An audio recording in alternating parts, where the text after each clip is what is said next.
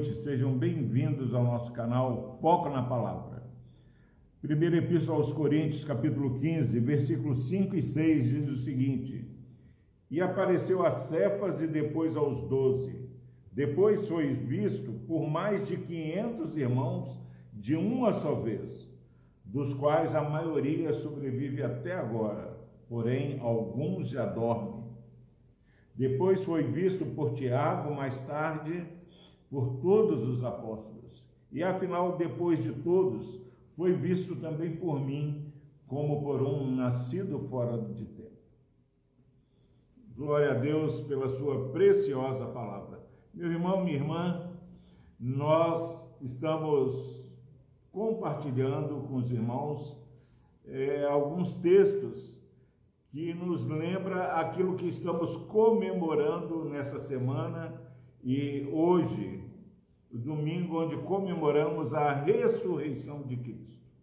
Primeiro, guarde isso, celebrar a Páscoa é celebrar que alguém morreu, que Cristo morreu no meu e no seu lugar. Segundo lugar, é que ele foi sepultado e ressuscitou no terceiro dia, segundo as Escrituras, porque estava escrito. Já vinha por todos os profetas sendo pré-anunciado que o Messias viria, sofreria, morreria, seria sepultado e ao terceiro dia ressuscitaria é, para nos dar vida eterna.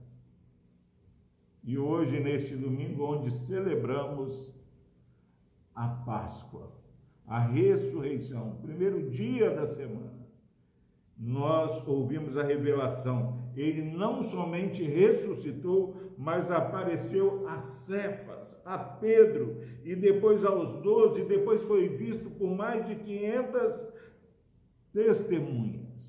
E depois foi visto por Tiago, depois foi visto por todos os apóstolos. E a maioria dos que é, viram e testemunharam a ressurreição de Cristo estavam vivos até agora. Alguns já haviam morrido, estavam dormindo. Meu irmão, minha irmã, só comemoramos de maneira correta a Páscoa se celebrarmos algo que nós temos visto visto com os nossos olhos espirituais. Nós precisamos é, ter em mente que nós andamos na presença do Senhor. Estamos todos os dias caminhando diante da face do Senhor.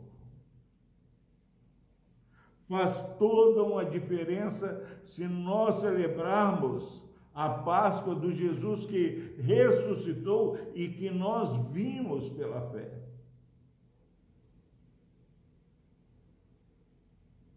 Quanta transformação e quantos milagres acontecem na vida daqueles que contemplam Jesus Cristo vivo, o Cordeiro que foi morto, mas que vive eternamente. Se você está assistindo essa mensagem, mas não tem uma experiência de contemplar a presença santa de Jesus na sua vida, peça a Deus que abra seus olhos espirituais. Há mais na vida daqueles que vão além da razão, mas que sentem no coração a presença do Senhor. E a minha oração é que o, seu coração possa arder a ouvir a voz do Senhor nessas ministrações.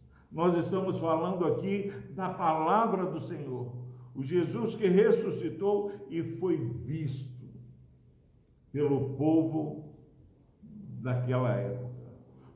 Povo que estava entre eles muitos que ficaram indiferentes, mas tiveram que, que ver. Louvado seja Deus, meu irmão, minha irmã, porque Jesus Cristo ressuscitou, mas apareceu para aqueles que criam nele. Em nome de Jesus. que você, nesse domingo, onde comemoramos a ressurreição de Cristo, como Jesus já havia anunciado, possa ter uma experiência com o Senhor. Que a presença majestosa do nosso Deus suplante toda dor, todo sofrer e todo medo que você possa estar passando nesses dias difíceis em que vivemos. Que Deus o abençoe. Vamos orar. Deus amado, obrigado, ó Pai, porque o Senhor deixou testemunhas da ressurreição de Cristo. E obrigado a Deus porque hoje, amanhã e até Jesus voltar, o Senhor vai estar levantando pessoas que terão uma experiência pessoal com o Senhor. Nossa oração, ó Pai amado, é que este irmão, essa irmã que esteja assistindo essa mensagem, possa ter uma experiência pessoal com o Senhor.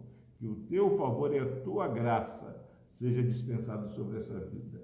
No nome de Jesus nós oramos e abençoamos este irmão e essa irmã que ouve essa mensagem. Amém.